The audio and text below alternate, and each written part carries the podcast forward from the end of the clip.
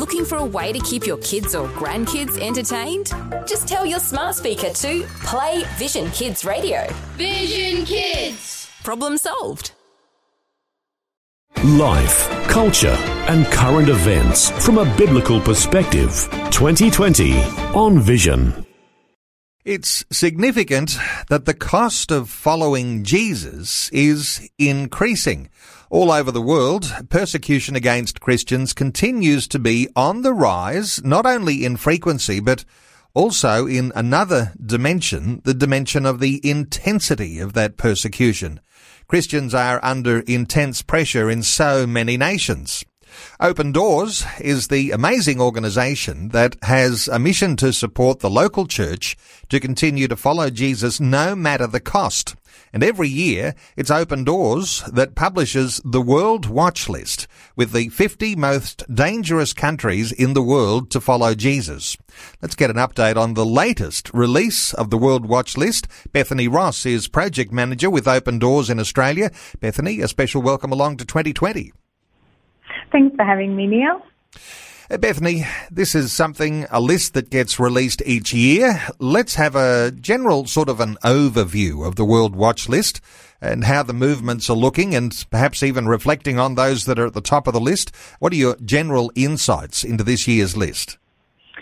Yeah, well, the World Watch List for this year once again has shown us the top fifty most dangerous countries to be a Christian. So it's a list that we release every year. And basically what we do is we measure trends through on-the-ground interviews and data collection. And we've been doing this for over thirty years to get a, a good idea of what it looks like to be a Christian all over the world. Um, and, and this year we have found that persecution is in fact increasing. Um, this didn't come as a surprise to us as we've been monitoring this for the last few years.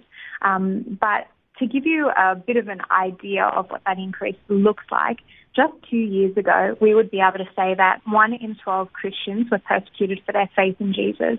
But this year, that number has gone up to one in eight. So we're already seeing that there's been a significant rise in persecution worldwide. Well, that's a huge increase, isn't it? Uh, from mm, one in twelve yeah. to one in eight, we're talking about mm. Christians around the world undergoing mm. some sense of persecution. And uh, mm. this is an important moment, I guess, to ask about what actually uh, defines that word persecution, because some persecution is more intense uh, than other mm. types of persecution. Uh, what do you say when people say, how do you actually define what persecution is? Yeah, well, the way that we look at persecution is we measure it by either violence or pressure. I feel like a lot of people would be very familiar with what violent persecution looks like. Uh, we see on the media what it looks like to be a Christian in places like Syria or Iraq where, you know, people are driven out by Islamic extremism and things like that. But I would actually say from what we have measured and what we have noticed through the World Watch List, it's the pressure um, that is probably more crushing on Christian communities. And what I mean by pressure, um, it's that we measure it in five different spheres of life. So we'll look at the pressure people may experience in their private life or their family life, their national life, so what kind of pressure the government puts on them when they're following Jesus, and also the pressure that they experience when they want to gather together as a church, want to buy a new church building or have worship events and things like that, and then also the kind of pressure that people live under in their communities. So I imagine that means what's happening in the workplace too. And uh, even here in Australia, we're yeah. starting to feel some of that pressure. But I guess we can't yet mm. uh, start to compare ourselves in Australia. But uh, but what's happening in the workplace, mm. uh, the way families get ahead, uh, the way employees yeah. are treated or, or held down, that's that's an increasing yeah. part of what's happening with this pressure persecution? Yeah, that's exactly right, Neil. So if I was um, running a business with my husband, maybe in somewhere like Vietnam, for example, if my community found out that I was a Christian or that I had recently converted to Christianity, people would intentionally stop coming to my business. And that's my family's livelihood. So I would probably have to move from that area and try and start a business somewhere else. And then it's sort of the same cycle. Once people find out you're a Christian, they opt not to buy from you. Um, or to do business with you. And it, it just becomes really difficult, and a lot of Christians end up in dire poverty as well because of their faith. So it definitely does have an impact in the workplace. So one of the big consequences of Christian persecution, and as you say, it's risen from one in twelve to now one in eight Christians in the world. One of mm. the consequences mm. of that is actually this pressure that brings families to poverty because they're denied mm. opportunities in the workplace, denied the sort of yeah. equal opportunities that others are experiencing if they are either secular or if they're a member of a different religion. Uh, that's where Christians yeah. are under pressure. Yeah, that's it's it's very true. And, I mean, one place that we can see that um, playing out was in Iraq when the war with ISIS had all sort of erupted.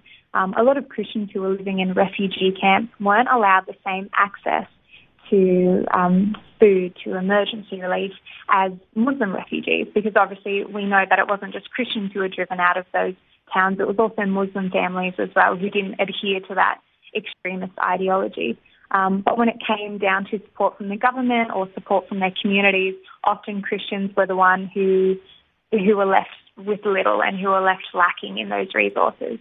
Um, I know in places like Vietnam as well, if you live in a rural environment, you'll often um, not be allowed access to resources like water or sanitation, or you won't be allowed to send your children to school if you're a Christian as well.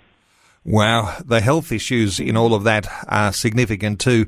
Hey, when we talk about the value of having a World Watch List, it's one thing to just have a little bit of anecdotal evidence, or we spoke to such and such in this particular nation and they told us this is what it was like.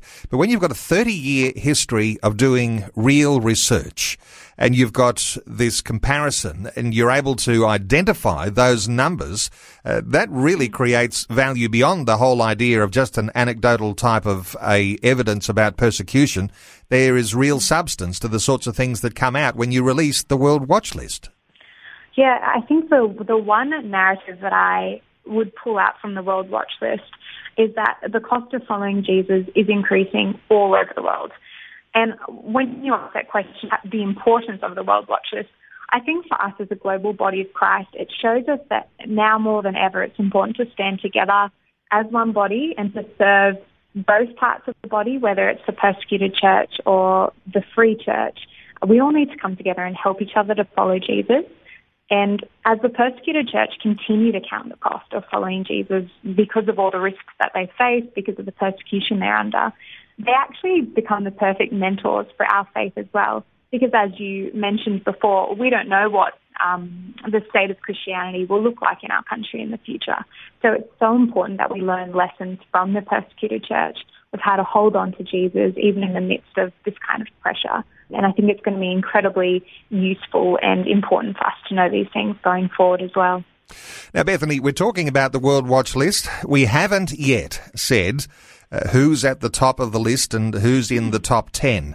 Uh, if you've got your list there, how about running through for us the top ten yeah. on the World Watch List? These are the worst persecuting nations of Christians in the world. Uh, so how do you uh, how do you actually like to uh, to form your uh, top ten list? Yeah, well, our top ten this year um, is quite interesting. Um, we have quite a few African countries who have moved up on the list um, as Islamic extremism from Boko Haram have spread as well. But the top ten, if I'm going to count down from ten, um, at number ten we have India, number nine is Iran, number eight is Yemen, seven is Sudan, six is Eritrea, five is Pakistan, four is Libya, three is Somalia, number two is Afghanistan, and number one for the nineteenth time in a year is North Korea. And that has held a position on the list as number one um, since two thousand two. And it's number one because at the moment about fifty thousand to seventy thousand Christians are in labour camps. So it's definitely the worst place in the world at the moment to follow Jesus. It's always a shock, and it reinforces the value of a list like yours and understanding what's going on behind the borders of nations. When you say there's North Korea at the top, and it's been at the top for uh, almost two decades, a powerful mm-hmm. nation that persecutes Christian believers, when you say fifty to seventy thousand in labour camps. If you're a mm. Christian in North Korea, you are in under intense persecution. That is correct. The stories that we hear from North Korea are, you know, they're just horrific. They're things that I would definitely not share with friends or family, um, just because of how bad they are. But but some stories that do paint quite a good picture of what it's like to be a Christian in North Korea at the moment um, is often around children. So at the moment, when children go to school, um, their teachers will encourage them to play this game, and they sort of treat it like a treasure hunt. So they'll encourage children to go home and search their family's homes for a little black book. And what they're actually looking for, even though they don't realise, is a Bible. And so the teachers say, if you can find this little black book, bring it in tomorrow and you'll get a reward. So the children go home, and if their parents are secret believers, they'll find this little black book somewhere hidden in the house and they'll bring it in the next day. But what they don't know is when they go home from school that day, their parents, their grandparents, and possibly even themselves will be taken and sent to a labour camp, because in North Korea they believe that you're guilty by association. So even if your your grandmother or your grandfather was a Christian, you and, and your entire family will be put into a labour camp for their faith. Wow. And so it's an incredibly horrible place to be a Christian. And reinforces, doesn't it, that the value of the contents of that Bible that we have on our bookshelf mm. has the power to bring down dictatorial mm. regimes. Such is the power mm. and the message of liberty and freedom and salvation that comes from the message of the gospel. Uh, let me just ask you quickly, Bethany, uh, with the World Watch List, uh, clearly you'll be wanting to point people to that. And mm. no doubt there'll be those who'd like to support Open Doors in the good work that you do. Uh, what sort of hopes do you have for people listening to our conversation today to get on board and be a part of something proactive in supporting people in persecuted nations? Well, first of all, we know that people can go to open doors dot org dot a u to find the World Watch List. I think it's so important that as um, a Western church as well, we get educated about what life is like for believers all over the world.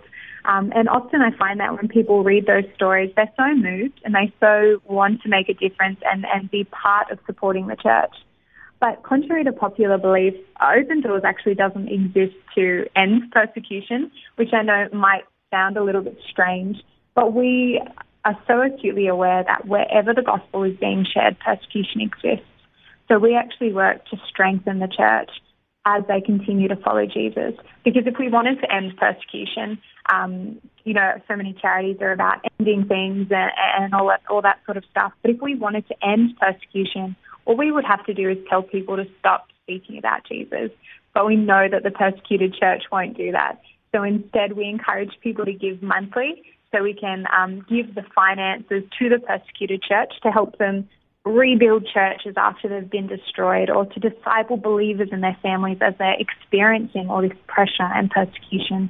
Um, so, yeah, giving monthly is, is definitely the way that we ask people to get involved, um, and that money will go to where most needed. So if there is um, another attack over Easter, like there was in Sri Lanka last year, people can be confident that their money is going to be going to where it's needed most.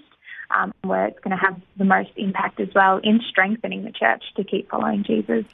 And uh, we know that you use uh, local churches, local partners on the ground to mm. ensure that those Christian believers are supported in all of those different ways that enable them to be resilient. Uh, Bethany Ross is Project Manager with Open Doors in Australia. The new Open Doors World Watch List is available for you to look at, and I encourage you to take some time to contemplate what's on that list. fifty nations, the worst persecuting nations on earth, persecuting the Christian church. open doors dot org dot a u, where you can see the World Watch List and you can be a supporter of Open Doors. Bethany Ross, thanks so much for taking some time to share your thoughts with us today on twenty twenty. No problem. Thanks for your time, Neil. Thanks for taking time to listen to this audio on demand from Vision Christian Media. To find out more about us, go to vision dot org dot a u.